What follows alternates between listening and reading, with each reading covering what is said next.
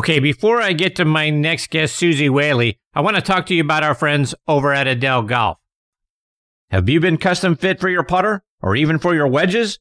Edel Golf is the industry leader in scoring club fitting. Their putter fitting system is the most complete putter fitting system in golf. The EAS line of putters can get your putting dialed in. Also check out their swing match system wedges with weight adjustability to make sure your wedges are truly fit to your swing. Go to edelgolf.com and schedule your fitting today. I also want to give a shout out to our friends over at Squares Golf. Are you like me, always considering new golf equipment, maybe a new driver? Well, let me reset your thinking because I discovered Squares golf shoes. The patented Squares toe provides balance, stability, and a wider base for increased connection to the ground, effectively increasing your swing speed by 2.2 miles per hour and an average of nine yards of distance. Independent testing proves it. That's right. It's proven in science. Go to squares.com, get the Squares 30 day money back guarantee and use promo code DISTANCE to get $20 off. Remember, distance comes from swing speed and swing speed comes from your connection to the ground. Squares, the distance golf shoe. Okay, now back in next on the tee with me is Suzy Whaley. Let me remind you about Suzy's background. She's from Cherry Hill, New Jersey. She played her college golf at the University of North Carolina, where she lettered all four years she was there. Her senior year, she tied for 43rd in the NCAA National Championship. She helped the team win several team titles, including two Duke Spring Invitationals. She graduated with her degree in economics. She played on the LPGA Tour for a few years in the early 90s. In 2003, she became the first woman to qualify to play in a PGA Tour event since Babe Didrikson Zaharias did it in 1945. She qualified by winning the Connecticut PGA Championship. She won just about every tournament there is to win in the state of Connecticut, including three women's open titles. She competed in the USGA Senior Women's Open and the Senior PGA Championship. She's annually recognized as one of Golf Magazine's top 100 instructors as well as a top 50 instructor by Golf Digest and the LPGA. She is one of just a few instructors who is both a PGA and LPGA master professional. She was recently the first female president of the PGA of America. Last summer, she was inducted into the Connecticut Golf Hall of Fame. You can also hear Suzy doing some broadcasting for some tournaments like the Masters last week, which we'll talk about here in just a minute. And I couldn't be more honored to have her back again with me tonight here on Next on the Tee. Hi, Suzy. Thanks for coming back on the show. Hey, Chris. How are you? I'm fantastic. How are you? I am doing great. I just came back from Augusta and then I'm headed back up uh, to North Florida to do a little uh, PGA Tour live. So it's been a good, good run. Suzy, before we get into all the golf stuff, and I certainly want to talk about some of the broadcasting stuff you've done, but how stoked were you when North Carolina beat Duke in the Final Four? I mean, let's just talk about that for the whole show. I mean, come on. I mean, the beginning of our season, it was looking not great, and not as everyone is well aware. Um, so for them just to get to the 16, I was thrilled. And then the, oh my gosh, and then for them to take on Duke and what an incredible game. I mean, that just was an incredible game for anybody that watched it and all due respect to Coach K, but just no problem going out the way he did for me. That's great. And Suzy, I want to take you back to your time in college at North Carolina because as a, a young woman being there in college, laying in your dorm room, dreaming about what your future, you know, might hold, PGA and LPGA master professional, only a few people have achieved that. Obviously president of the PGA of America, first female to do that. Golf, uh, Connecticut Golf Hall of Fame, getting in there, getting to play Augusta National back in the day must have seemed like something that would be impossible at the time. And, and then one of the greatest impacts ever on the game of golf were the things that you've done for inclusion and junior players and all of that. I mean, is it, is it, are the things you have achieved, you ever sit back and think, I would have never guessed that I'd be able to do that sort of thing with my golf career? It, it's, it's humbling for sure because golf just uh, is this unbelievable vehicle uh, to change people's lives, and it certainly has changed mine. I, I wasn't intended to be a golf professional. I was going to go to law school. And so as I sat on my dorm room bed, no, I, I didn't, I didn't imagine at all anything, um, like this, uh, that my career has become or, or my family. My husband's a golf professional. I have a daughter who's competing professionally, another daughter who played collegiate golf. So yeah, mean, niece who plays for Duke now. We we don't have to talk about that, but um, at the end of the day, you know, I I'm so grateful um, for sports. I'm so grateful for the game of golf. I'm so grateful my mom introduced me to the game uh, at a young age, and um, for for all the people who have supported me along the way that have opened doors. You know, it's a sad day uh, for so many of us today as Shirley Spork, one of the founders of the LPGA, passed away this morning. And Shirley was a friend. Uh, Shirley was a mentor. But when you look at Shirley and you think, without even being dramatic, I, I would not be in the position I'm in without Shirley Spork and those 12 founders who started the LPGA and, and opened the opportunity for so many of us to walk through a door and, and have golf as our career. I certainly you know, can't compare myself to any of those founders, but at the end of the day, without them, um, I wouldn't, I wouldn't have the career I have. And, and so, you know, she'll be, she'll be missed, but, um, we will, those of us who are in the game will continue to work hard for her.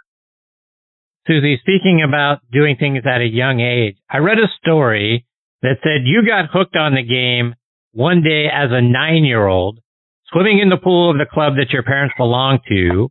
The boys decide to go over to hit golf balls on the range. You jump out of the pool, go over there with them, start hitting golf balls in your swimsuit, which was a no-no.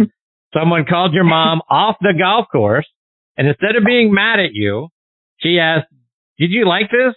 And the next thing you know, you're getting the appropriate attire and off you go. Is that how it happened? I mean, that's exactly how it happened. I was endlessly competing against the boys, whether they were in the pool or whatever was happening at the time. I just wanted to to be a part of it. And off they were going to hit golf balls, and I wasn't. Heck, I wasn't going to be left behind. So off I went, knowing full well I wasn't supposed to go in my swimsuit, but I didn't want to. I said, I didn't want to be left behind. And uh, off I went to the driving range, hit some balls, and you can only imagine the the fiasco that caused uh, for my parents who were out playing golf. And my mom headed in, and just as you said, instead of instead of scolding me, I always look at this as this great, incredible teaching moment for my mom. She just asked me if I liked it. And I told her I did. And, and that was the beginning of, of just being with my mom. My mom was an avid golfer. She loved it. She was looking for a pal. And anytime uh, she wanted to go play, I wanted to join in. And, and that's really how I grew to love the game. It wasn't intended to be something I got good at or something I had to play in tournaments or or any of that. It was really just time I got to spend one on one with my mom. And, uh, I, you know, I look back on that, uh, so thankful for it. And Suzy, like I mentioned in your intro, I listened to you this past week doing the broadcast there at Augusta National. Loved your insights and the things that you added to the broadcast. Do you enjoy doing that? Well, thanks for listening. I appreciate that. And, uh, I do enjoy doing it. I, I wish I had more time to do more. Um, I've got a, you know, a lot going on, um, with other things in golf, but when I get the chance to do it, I, I really do truly enjoy it. And then to be able to do it, uh, at the Masters was, was certainly a treat. Uh, albeit I would have liked it to be 80 every day. for, for those of you that were there, um, I think you understand what I'm talking about. We went through, you know, tornadoes and, and horrible weather the first couple of days, and then I'm telling you, I, I don't know that I've ever been that cold on a golf course in my life on Saturday. Um, and then Sunday it was really hot, so it was just the tale of four seasons as far as I was concerned. And uh, as you walked around that property, you know, you can only help take it all in because it is such a difficult test. And I was there also for the Augusta um, Women's Amateur Championship. So you know, I had an opportunity to broadcast for that too. So it was just a treat to be able to um, really kind of dissect the greens more so than I ever had before to to watch the shot making that was occurring under conditions that certainly weren't optimum and to see the performance level that these players have. We we all know that. We watch golf week in and week out. We know they're really good. We know the tagline is such. We know these women are really good, but I'm here to tell you, um, the performances that I saw were, were incredible. And Suzy, I was there on Saturday at the Augusta National for the women's amateur tournament, uh, watching a good friend of the show, Avery Zweig, uh, go around that golf course and certainly enjoyed everything that I saw from that tournament. Talk about what that tournament is doing to help us grow the game. Yeah, I mean, it's, it's, you know, as we look to junior golf, I mean, if you just compared to when I was growing up, we, we only had a few events that we had the opportunity to play in. We, there wasn't an AJGA. There were not state golf association run events other than the state junior championship, which of course, um, all of us would play in that. There was the USGA junior and then there was the PGA junior and that was really it, uh, for your high level competition to be recruited, to be able to compete. And for those of us that love to compete, we awaited those anxiously. Um, you know, for months, uh, as the summer drew in, I grew up in Syracuse, New York, so we did had a very short window to play the game. And, but that, those were the things you really wanted to qualify for and you looked forward to. You know, fast forward to today, or uh, where, you know, the golf has just boomed, not only through the last two years, but as far as juniors are concerned with opportunity and that opportunity spans uh, boys and girls, which I of course am, am, thrilled about. And I mentioned the AJGA, but there's also many other, uh, the Hurricane Tour, there's many other tours that have grown because of the demand uh, in the junior space uh, for golf and, and, for tournament golf. And as you look to these high level national uh, opportunities, and you see an amateur championship like one held at Augusta National Golf Club, you know, if you think of somebody my age, I, I couldn't imagine, um, a women's event being held there 20 years ago. And 20 years ago is not that long ago. And as you look to drive, chip and putt and the partnership the PGA of America, the USGA and Augusta National Golf Club has together to uh, showcase uh, junior golf in a way that allows anyone to have an opportunity to try to qualify for that particular event is really pretty special. And, you know, my niece played in that tournament this year. I had a first-hand seat watching her play at Champions Retreat. She did not qualify for Saturday, but she did have the opportunity to play the golf course on Friday. And I mean, what a treat. She had her twin brother uh, flew in from the University of Texas at Austin to be able to walk inside the ropes with her uh, at Augusta National Golf Club. And I think he was probably more in awe than she. He's like, "Can I can I bring my club with me?" You know, and so the answer, of course, was no. But uh, you know, it just it was fun for me to watch a family member have an opportunity that I never imagined uh, would ever happen. So, you know, as we look toward the allies, as we look to those that are at Augusta National Golf Club, as we look to be more inclusive and include all in the game, um, certainly uh, I'm thrilled to see championships grow uh, like that one has. And Suzy, speaking of having few opportunities for, for junior golf tournaments, when you were 11, I read you got banned from playing in an event. Do you mind sharing that story and how that shaped your career? yeah, you know, I that's actually you do you did your homework, Chris. I um yeah, I, I signed up and uh you know, obviously we didn't have computers. So when you signed up for a tournament, it was by hand on a poster board and typically it was in Sharpie and, you know, you know, 12 spaces down the left hand side. In this particular case, there were 16 spaces and a black line and you wrote your name on the line and, and, and off you went and waited for the date for that tournament to happen. And it was at uh, a club where my family, uh, played at the time. And I put my name on the board second and, um, was thrilled to participate and couldn't wait to compete. It didn't matter to me whether I played against boys or girls. I just, I just wanted to compete. And, uh, when I had come back, my name was uh, 17th. And, um, you know, my family, I didn't realize this had happened at the time, but it was a boys tournament and I was unable to participate. And I just, I, I didn't, I didn't think much of it. I just didn't understand why I couldn't just go play and why it mattered. But, you know, I look back at that now and and honestly, I giggle because we've come a long way. Uh, because that same girl who was excluded played in a PGA Tour event. you know, so so I'm happy for where we've come. Um, and certainly, uh, as I look back on moments like that, I I will continue to challenge the status quo. I will continue to push um, for the ability for, for people to play together. Uh, PGA Junior League is a perfect example of that, where boys and girls compete together um, with as a team and as partners uh, with jerseys on, and and that was really uh, for me uh, the impetus uh, for the PGA of America, for my backing of PGA Junior League. There are many of us involved in that decision, obviously, but I was a huge advocate because I wanted boys and girls to participate uh, in the game, enjoy the game, learn the game, uh, compete in the game side by side. So as they grew into young men and young women, um, they saw each other as just golfers. They didn't see each other as, oh, well, here comes a girl golfer.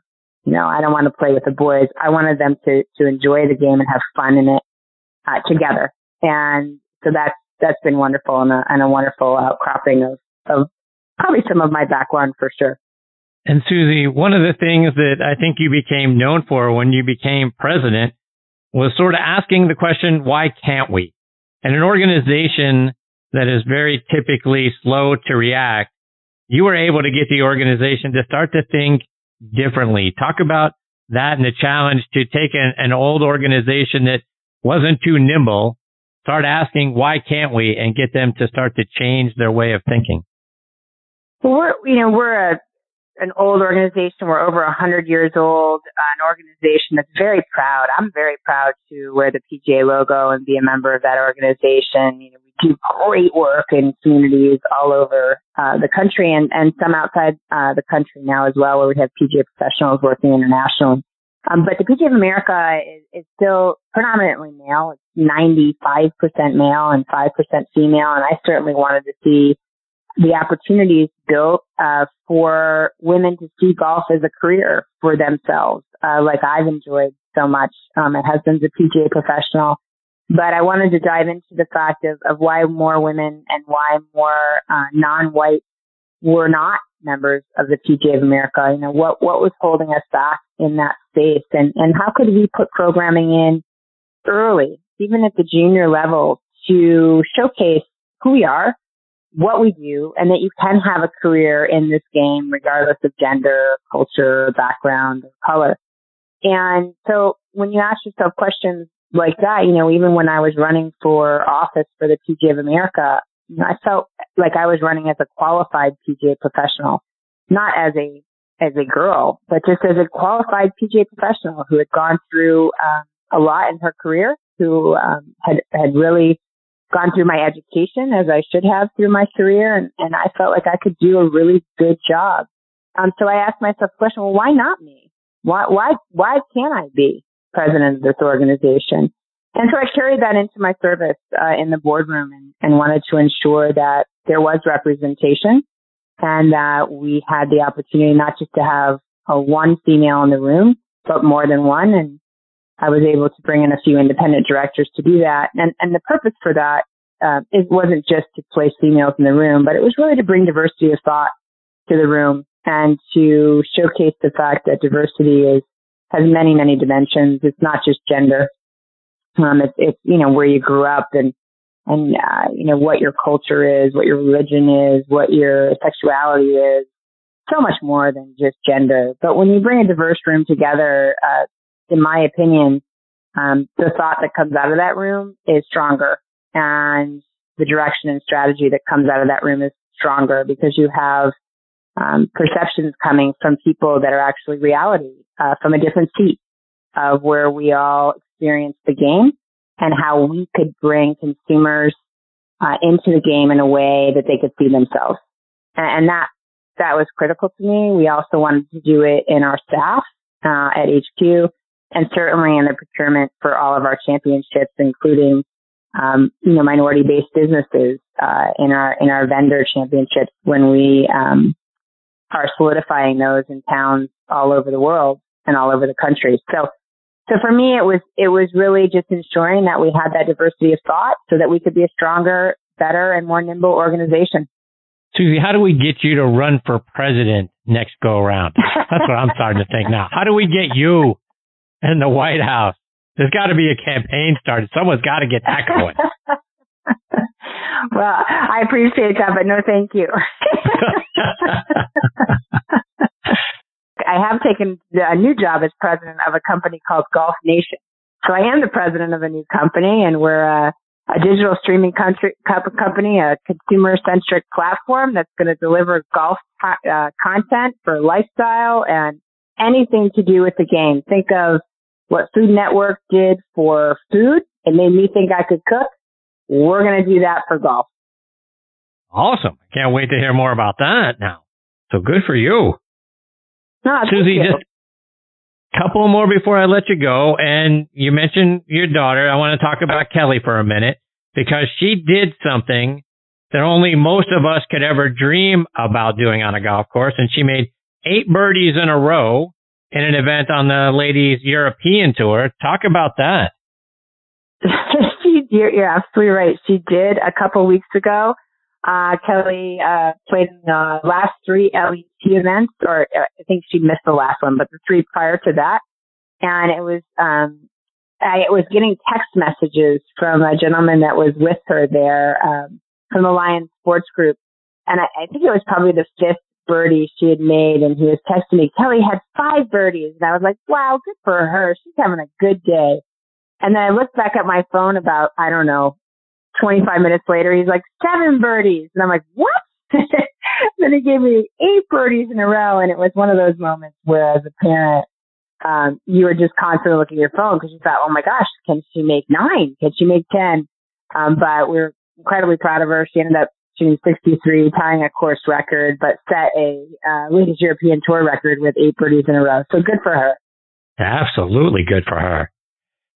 Suzy, I, I had Jane Blalock on the show a couple of times here not that long ago, and we're continuing our partnership between her and the LPGA Legends Tour this year. You played some events out on that tour. Are we going to get to see you out there this year? You are going to see me out there this year. I just committed to playing with Trish Johnson in the BJ's Charity Championship. So I'm really looking forward to that. And I'm looking forward to partnering with Trish.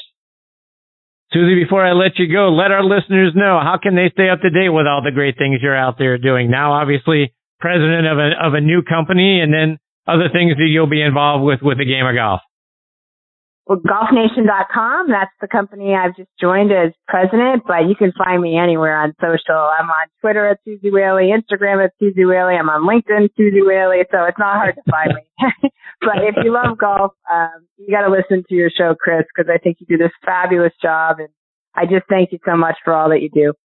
Well, I appreciate you very much, Suzy. Thank you for taking time out of your busy schedule to come back and be a part of this show. I hope we get the privilege of catching up with you again before too long. Would love to. Thank you, Suzy. Take care. All the best to you and your family. You too, Chris. Bye bye. See you, Suzy. That's the great Suzy Whaley, folks. It doesn't get much better than that. You want to talk about a great individual out there doing great things for our game. Well, you have to look no further than Suzy Whaley. And I'm serious. When I think about someone who should run for president for our country that because of the great things that she is able to get people to do and organize and grow inclusion and all the wonderful things that she has done for, you know, junior golf and, uh, women's golf and the men's game and, uh, the PGA of America and just all of those things. That's what we need in the White House. We need someone that can get people together and diversity of thought and all of those great things. Boy, if she ran for president, she'd get my vote. All right, my friends, it is time for me to put a bow on this episode of Next on the Tee. My sincere thanks go out to Eric Johnson, Frank Nobilo, John Patrick, and Suzy Whaley for joining me tonight. Next week, folks, I'm going to take the week off because it's my birthday on Tuesday, so I'll be celebrating that and doing some relaxing, enjoying my family. So we'll get back together again two weeks from tonight on April 26th. Scheduled to join me that night are Champions Tour Pro Scott McCarron will be back, as will one of the all-time great PGA professionals, Bob Ford, will be here. One of my favorite people on the planet, Matthew Lawrence, will join me that night as well. And then we'll round it out with Edel Golf's Chief Marketing Officer, Chris Koski. So it's going to be a great show. I hope you'll come back and be a part of it with us. You can listen to this show as a podcast on just about every major podcasting app. You'll find it on Apple Podcasts, Spotify, Google Podcasts, Podcast.co, Audioboom, Player.fm, Podbean. If you have a favorite podcasting site or app, just go to the search bar, type in next on the Tee. I'm sure you'll probably find us on there as well. Please check out my website, nextonthetee.net, to see what my upcoming schedule looks like.